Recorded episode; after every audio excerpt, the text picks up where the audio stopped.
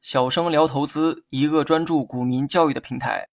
之前呢，我们讲过股市中存在的众多骗局，也教过骗子们的诈骗手法。我的目的呢，也是为了让大家通过对方的手段来区分诈骗的性质。但有些人呢，也表示希望能有更权威的方法来辨别对方的身份，而不单单呢仅靠手法来辨别真伪。我呢，向来都是有求必应。既然有人提出了这样的要求，我就再补充一期防诈骗教学。骗子啊，之所以成为骗子，那是因为他们所从事的业务不具有合法性。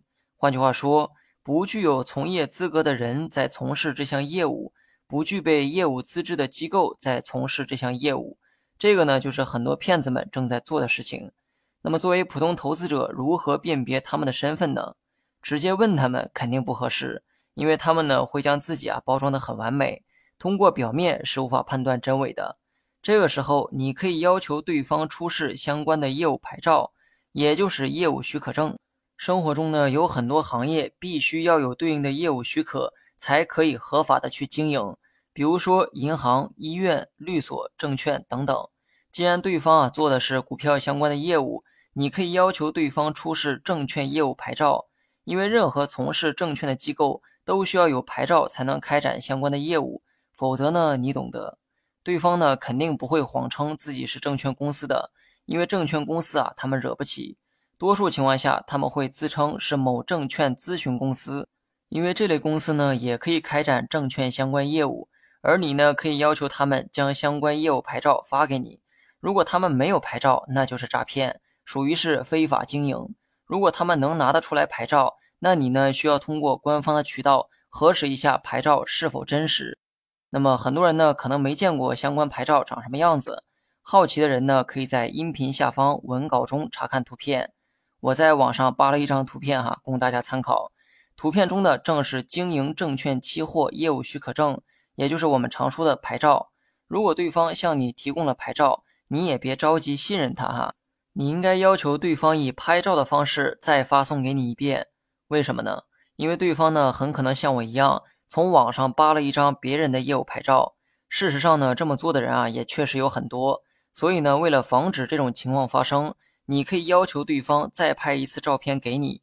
另外呢，大家可千万别嫌麻烦，人家骗你啊都不嫌麻烦，你若嫌麻烦被骗了，也只能怪自己。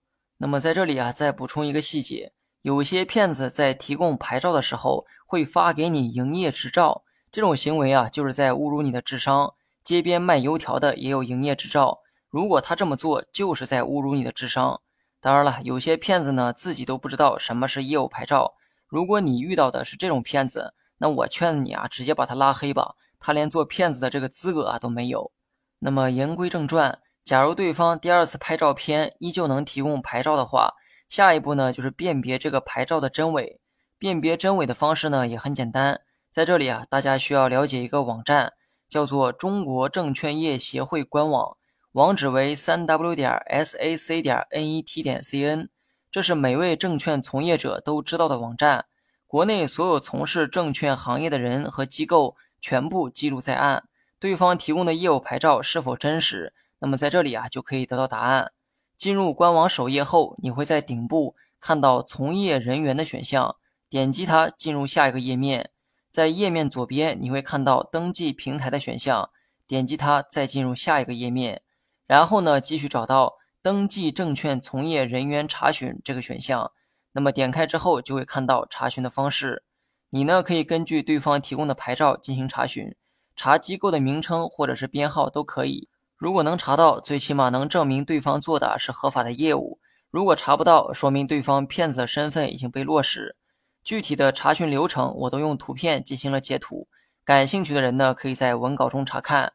最后呢，也希望大家能保护好个人的财产，提高安全意识，不要给那些骗子可乘之机。